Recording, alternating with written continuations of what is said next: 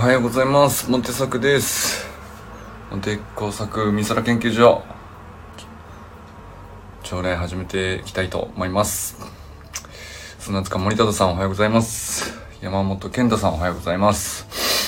森本あかねさんおはようございます。そしておめでとうございます。すごいですね。そして清水信之さんおはようございます。寺石ゆかさんおはようございます。中村修平さんおはようございます。山田友人さんおはようございます。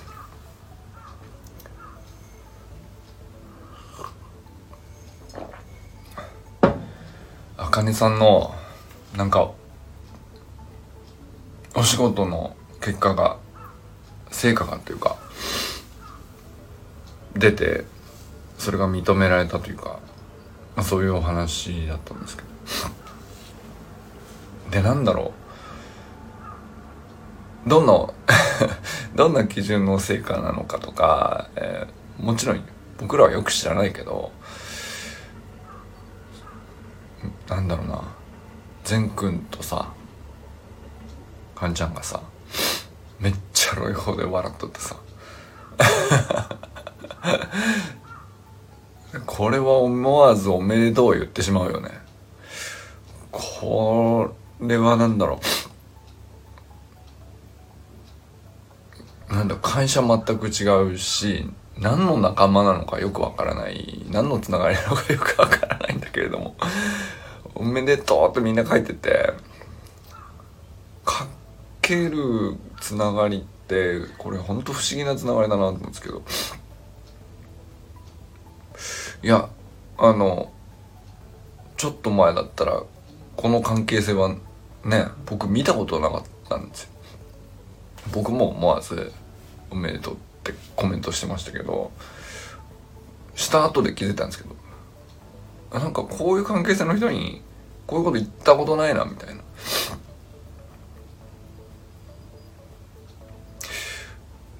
うん。なんかすごい得難いことを 得た気がしましたね。なんか本当におめでとうって思ったんですよ。思えたことになんかちょっとびっくりしました。うん。あかねさんなんかね普段どういうお仕事されてるとか全然知らないじゃないですか僕らは。ユジンさんもコメントされてましたけど。知らないのにね。でどんな苦労してるとかさ。分かんないじゃん。正直言って何が分かってんのって言ったら何も分かってないです。俺はあかねさんの何が分かってんのって言ったら何も分かってないですよね。お仕事のご苦労とか。分かんないし。どういうふうな気持ちで、えー、取り組んでこられたとか。何も知らないのにね。でも熱くなりましたねすごく。あよかったなと思って。うん。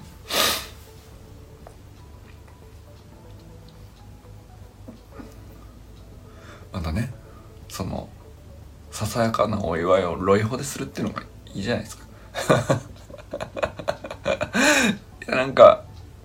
ちょうどいいなと思って。それもね。あの善くんとのなんていうの親子の距離感みたいな話ちょっと前にねあかねさんされてて。ちょうどいいなって僕が感じてたことともちょっと結びついたなと思ったんですけど多分そのすごく懸命にお仕事されててまあその分当然なんだろう限られた時間しか子供にかけることができないとかって制約が逆サイドに生まれるじゃないですか。こっち側のお仕事をもうすごいこうなんていうか一生懸命取り組むと。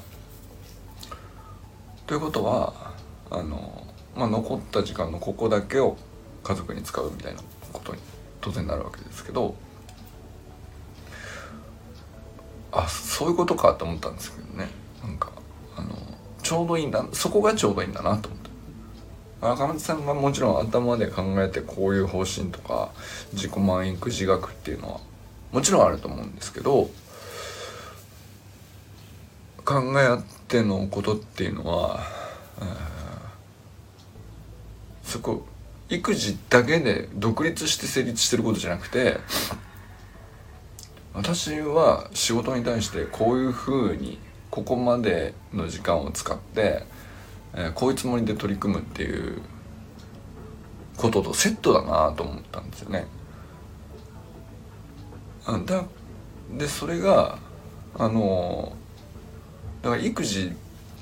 自己満育児学あかねさんの中に多分あるんですけどその中にあるものはあのあかねさんの、え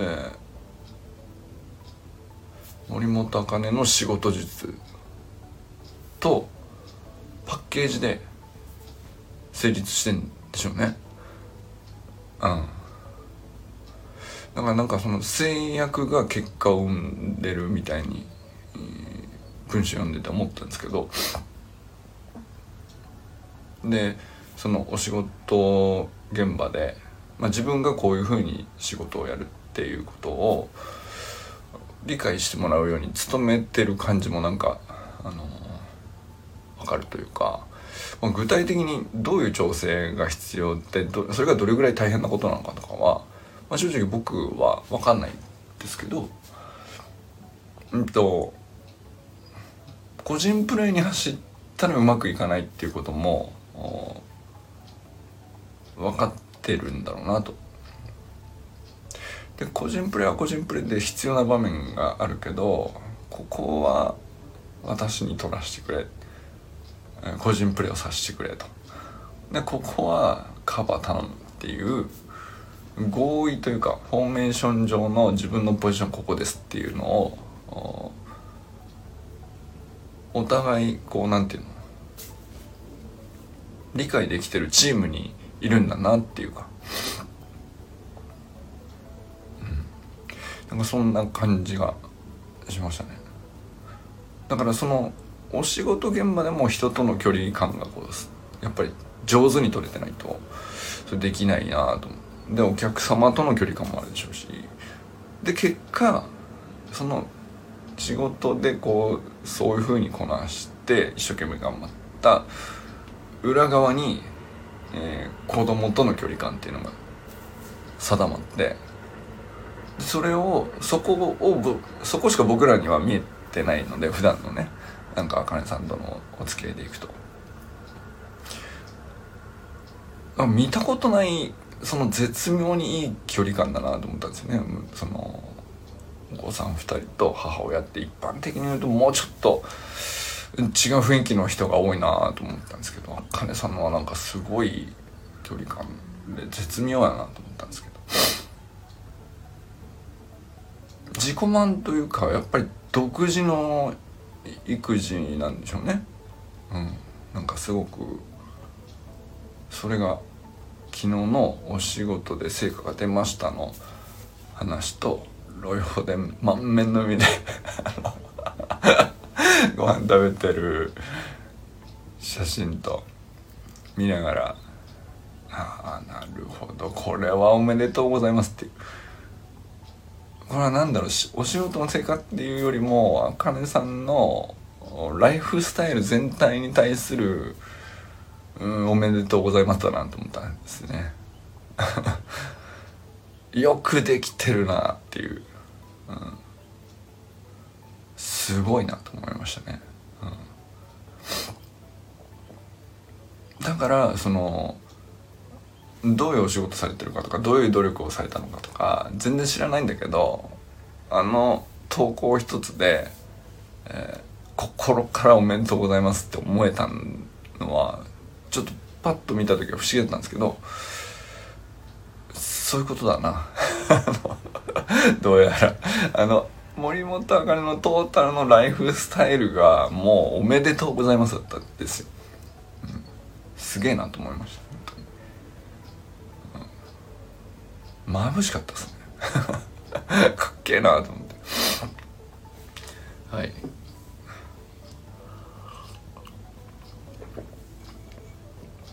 そんなこんなしながら昨日はえっ、ー、と走りの学校のサタデーナイトミーティングがありユージンさんがねなんかわざわざあのサタデーナイトミーティングのみんなの前で周平さんと僕のスタンド FM の音声配信の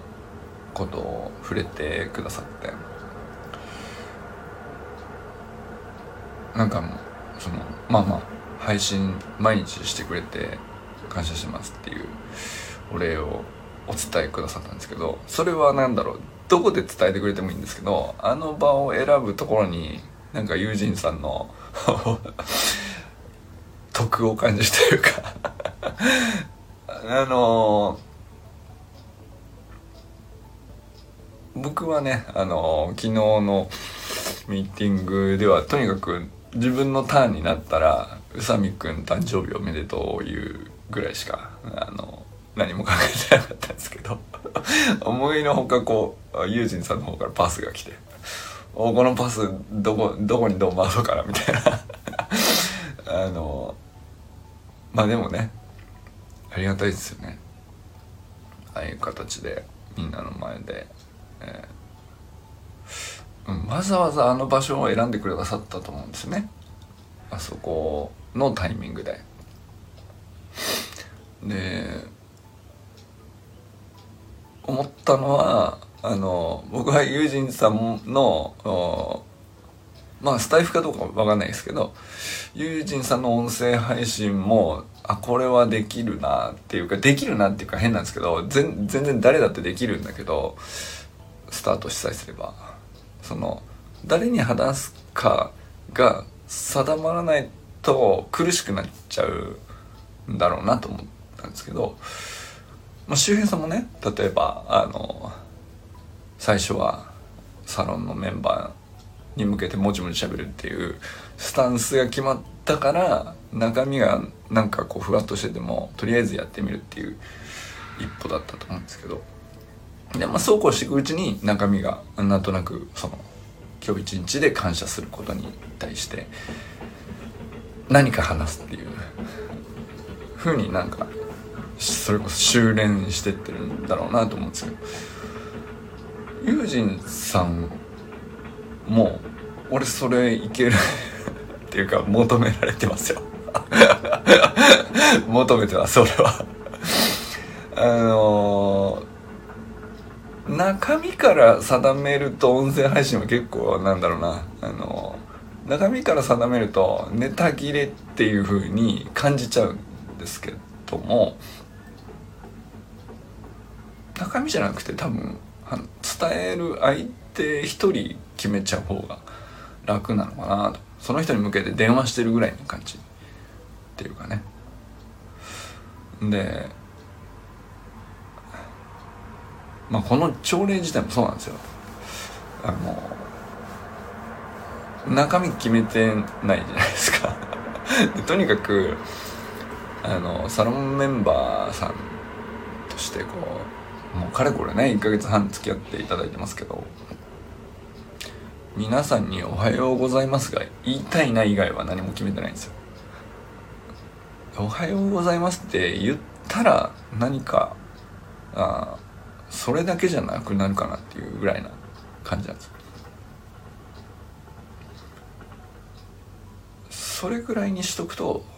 音声配信って スタートしやすいのかなっていう。山田友人のなんだろう。でも獣医さんとかっていう側面はどっかで見たいなっていうのもありますけどね。リクエストというか。あのちょいちょいその例えば僕のスタイフの音声に対するコメントではあの、まあ、獣医師として設置してるとこういうことがありますっていうエピソードがよくねあの大論文のコメントが 出てくる来てたじゃないですか。あの感じって実は多分喋っちゃった方が楽かもしれないですね。文章で書くとこう書き直してとか吟味してっていうそれはそれでなんか頭の整理としては、うん、いいと思いますけど。なんかあこれはなんかこう声に記録しとこうと、うん、それこそボイスメモなんですよ。音声配信で誰かに聞いてくれっていうよりはボイスメモで自分のメモ帳として取っとくみたいな感じで僕はね最初スタートしましたけど、うん、だからあのあれですよ。喋るじゃないですか。で喋り終わったら何喋ったかよく覚えてないもんなんですよね。それで2倍速で自分の何喋ったかをもう一回聞くんです。あ俺こういうこと言ったっけ？みたいな。もう一回聞くんですよ自分で。そうするとあなるほどねと。うまく一発撮りとしてはいまいちうまくまとまんなかったんだけどああもう一回整理するとそういうことねと。で2倍速なんで、まあ、時間も取らないしいやなんていうの？例えば洗濯物干しながらみたいなながらでいけるし。で2倍速でついていけないってことも自分の喋ったことだとあんまりないんですよね。これが人が喋ったことで何話すかが展開が読めてない状況で2倍速って結構きついと思うんですけどまあだから2倍速にしたなりのこう情報が落ちちゃって、えー、やっぱりゆっくり聞いた方がちゃんとしっかり頭に入ってくるみたいなのって感覚としては他の人の話についてはあると思うんですけど自分のボイスメモを2倍速で確認で聞き直すのは単純に頭の整理としてすげえこういいかなと。ということはその獣医師さんとしてこう普段ねいろいろまあなんだろう生き物と向き合ってるから本当にいろんなあの複雑な状況とか場面とか心理状態とかあの整理しきれないこと多々起こるじゃないですか。で、まあ、手術があったり飼い主さんの状況もあればそのペットの動物自体のコンディションのこう変化が刻々とあったりとかでそれに対してどう対処すべきなのかどう対処しようっていう提案をするのかあ飼い主さんとの合意の取り方とかいやーなんか考えただけで そのめちゃくちゃむめちゃくちゃむずい話をしてるなと思うんですけど多分そのそれを自分で自分に対して整理をかけるためのボイスメモっていう感じにするのもなんか例えばね、聞きたいですね。めちゃくちゃ聞きたいですね。あのサロンメンバーとしてはそこが聞きたいかな。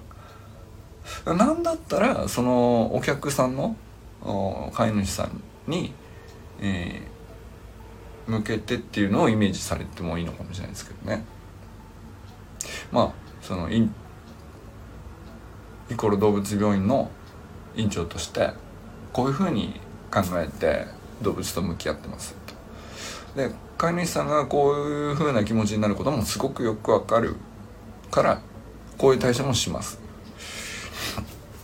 一方ではそれとは別にペットはペットで、えー、こういうところに、えー、事実があるっていうのがあのあって、まあ、その間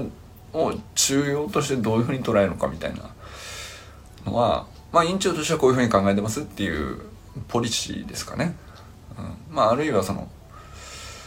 うんまあ過去の経験上こういう事例があってこういう時にはこういうふうに対処してそれに対して今どう解釈してるかとか、まあ、後悔してることもあるかもしれないし、えー、まあその結果飼い主さんが喜んでくれたっていう話もあるかもしれないしまあ多分無限にあると思うんですよね そういう話だったらね。なんかそれはそういうのもね聞きたいですねうん。どうですか？なんか昨日ね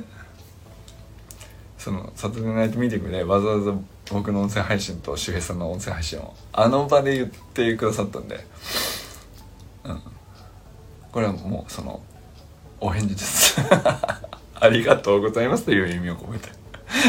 友人さんのも聞きたいですっていうね。あのいやでも本当に何何であっても僕らはあのキャッチしに行くんで全然。あの俺と周平さんは信じてください。あの必ず取りに行くんで。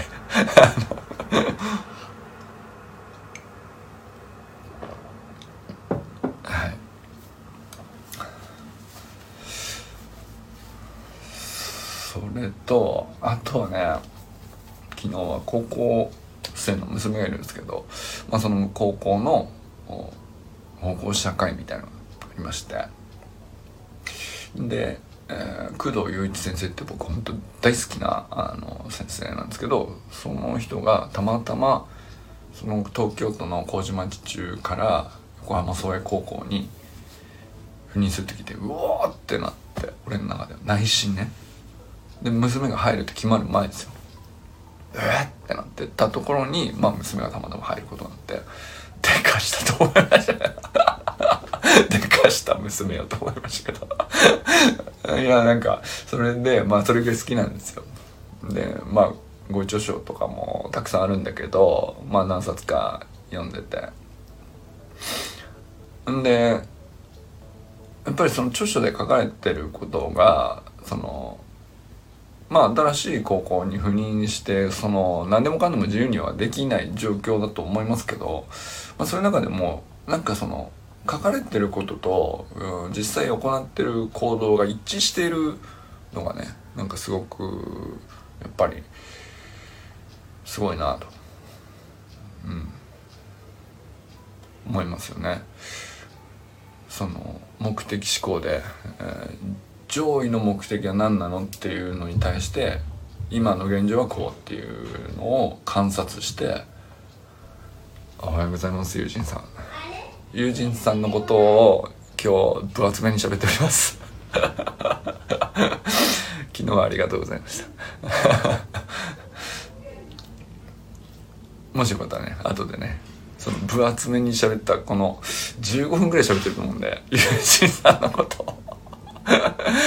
そこね聞き直してもらえば。僕のちょっと結構溢れる思いを喋ってしまう。そういう工藤先生のなんていうか教育に対する考え方っていうのはまあなんかその完全にビジネスのこうそう解決策こう合理的でしょっていうのをガツンと盛り込ん持ち込んで全然文化の違うこう学校の中でやってきたことを全部こうワンマンで押しのけるみたいな話ではないんですよね。うん、なんか得てしてこそうなりがちかなと思うんですよね。改革とかちょっと変革が必要だねっていう風になった時に。うーんやっぱり現場の先生はには現場の先生のそうすることがいいと思ってる部分もあるしそうせざるを得ない状況もあるしそれはそれでまずそのテーブルの上にまず全部並べて事実を列挙してそれをよく観察しようと。でその上で、えー、どういうふうな目的に向かうのが一番その子どもの教育にとっては良いと思うのかっていうのもまず一からみんなで対話して決めてじゃあここだねと。ここだねってなってからそこに行くまでにこうじゃあその今の事実で目的に対していまいち合ってない行動とか事実とか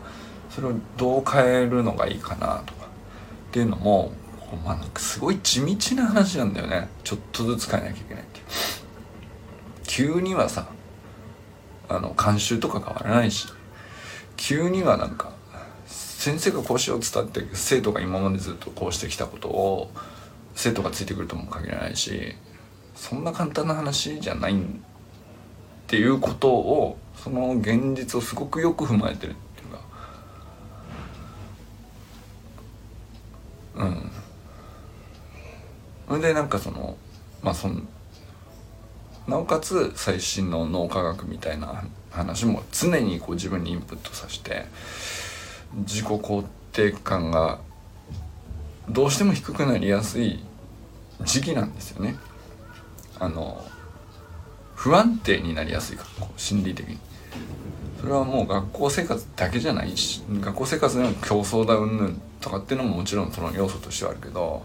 家庭だってそのいい家庭であってもぶつかりやすい年齢なんですよね自我がこうしっかりしてくるから。っていうのもあの全部踏まえた上でじゃあまあその事前のどうするっていう一つ一つをこう試しにやってみて失敗して失敗した事実を見て次どうする次どうするっていうね。なんかその失敗をまず許容する範囲をこう事前にこう示してそれは先生も失敗できる。校長先生も失敗できる。生徒も失敗してよい。その失敗して良い範囲をここまではどうぞっていうのを明示してるのかな。でその上で失敗していいんで、えー、まずどうしたいと。まずそのあなたはどうしたいか。うんどうしたいかの前にどうしたのか。今どうであるかを尋ねる。今こうですと。まあだからその時点でまず一つ、うん、状況とか事実をどういうふうに認識してるかを自分で決めてこう認識してますって。まず一つ自分で決めてるっていう状況を作って。じゃあその事実に対してどうし次どうしたいのか。うーんこうしたいですと。でその本人がこうしたいっていうことをまず聞くっていうのもすげえこう重要視してるっていう話でしたね。だけど得てして確率的にどうであるかの認識自体をこう何て言うか上の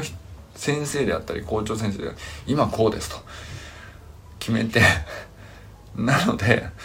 えー、これからはこうしますって言ったらその何て言うの生徒からしたら今こうっていうのに対して事実認識が違うかもしれないんだよね。で次からこうしたらいいこうしたいなって思ってることがその先生が言うこととずれちゃうと一緒にできないのよねっていうね。あかねさんおはようございます。競技場に到着。全頑張って。競技場に到着か。そっかそっか。今日なんだっけ？記録会なんだっけ？はい。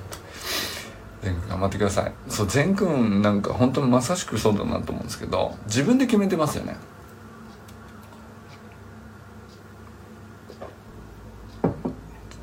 今事実がどうであるっていうことも自分で決めてあのその認識が正しいのかあのどれぐらい正確なのか誤解してるかもしれないしバイアスかかってるかもしれないけどまずそれ事実がどうであるかの認識自体を自分で決めてるんですよ。全部って。でじゃあ次どうしたいかなと。じゃあサタデーナイトミーティングで戸学に聞いてみようとか聞いてみたいとか。あ今回はあの明日の記録会に備えて早く寝るとかって多分全部自分で決めてるんじゃないかな。じゃあ今日朝何時に起きるかとか。そういうのがねなんかあのなかなか学校で実現できてなかったっていうことをまず認めてるのがすごいなと思いました。で認めた上でじゃあそのうん先生としては何が支援できるかっていうのはそのレスポンスを受け生徒からのレスポンスを受け取った上であのリクエストに応じてやれることありますか？と。尋ねるんだと。いうことを言ってて。これはねあの言うとまあそりゃそうだろうと。どうしたの？どうしたいの？何か手伝えることありますか？すごいシンプルですよね。三段落ちですごいシンプルなんですけど。めちゃくちゃ深かった深いのよ。めちゃくちゃ大変。だって相手がどう認識するかをまず決めるまで待たなきゃいけない。どうしたいのかと。尋ねるタイミングはその認識した後の答えが出たところで良きタイミングで聞かなければならない。むずいでしょ？その時点で。でどうしたいのかを聞いてどうしたいですっていうひねり出すまでに結構またその生徒自身には負荷がかかってるし難しいと思うんですよ。でモヤモヤしてると思うよ。その言語化能力もそんな高いわけじゃない子もいるから。でそうするとでも何とかしてこう絞り出してこうしたいです。ねそのとあこれこうしたいんだなこの子はこうしたいんだなっていうことを今言ったなっていうところを捉えてそのタイミングで手伝えることあるかなと言うっていうのはあの まあ激ムズっすよ。めちゃくちゃむずいと思う。すげえ負荷が高いんだけどそれをやるっていうのは先生にとって。まあそれを目指してるっていうことをおっしゃっててなぜならその自分で決めるということが何よりも大事で。なぜならそのじなぜ大事かというと自分で決めた回数そのものが自己肯定感の高さとイコールであると。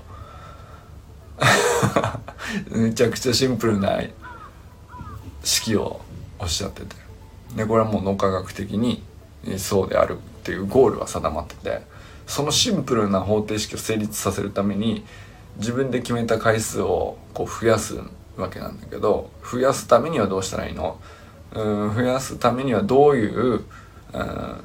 順番でものを考えて相手と対話するの？で対話する時にどういうタイミングでこの質問を入れるの？っていうふうにこうブレイクダウンしているんだけど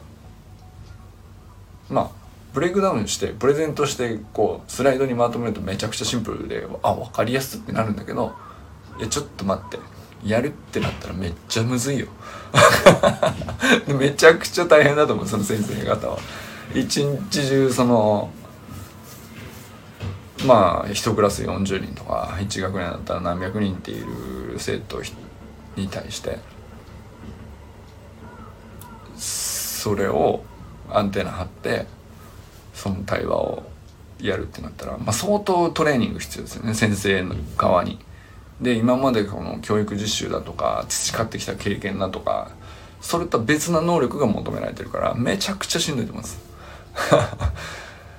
す それをやってるんだなっていうのが伝わってあすげえやっぱりあのミーハーでね工藤さんすげえってなってたんだけど本当にすごかったっていう 話でした。でねなかなかその高校にも人数制限だとか、うん、なかなかね入れないんですよね、うん、親も一人ずつしかあの入校できないとか。まあいろいろあるけどでだからまだ3回目ぐらいなんですよ校長の顔見ただけど全然あよかったよかった。と 娘に入っていただいておかげで 俺はねもう元取れましたよみたいな。元取れたっつったら。下世話すぎるかいやでも本当よかったですね。はい、はい、ということでじゃあ今日はね善くん競技場で頑張ってくださいね。今日も良き一日を。今日はね誰と笑いますか？ではいってらっしゃい。じゃあね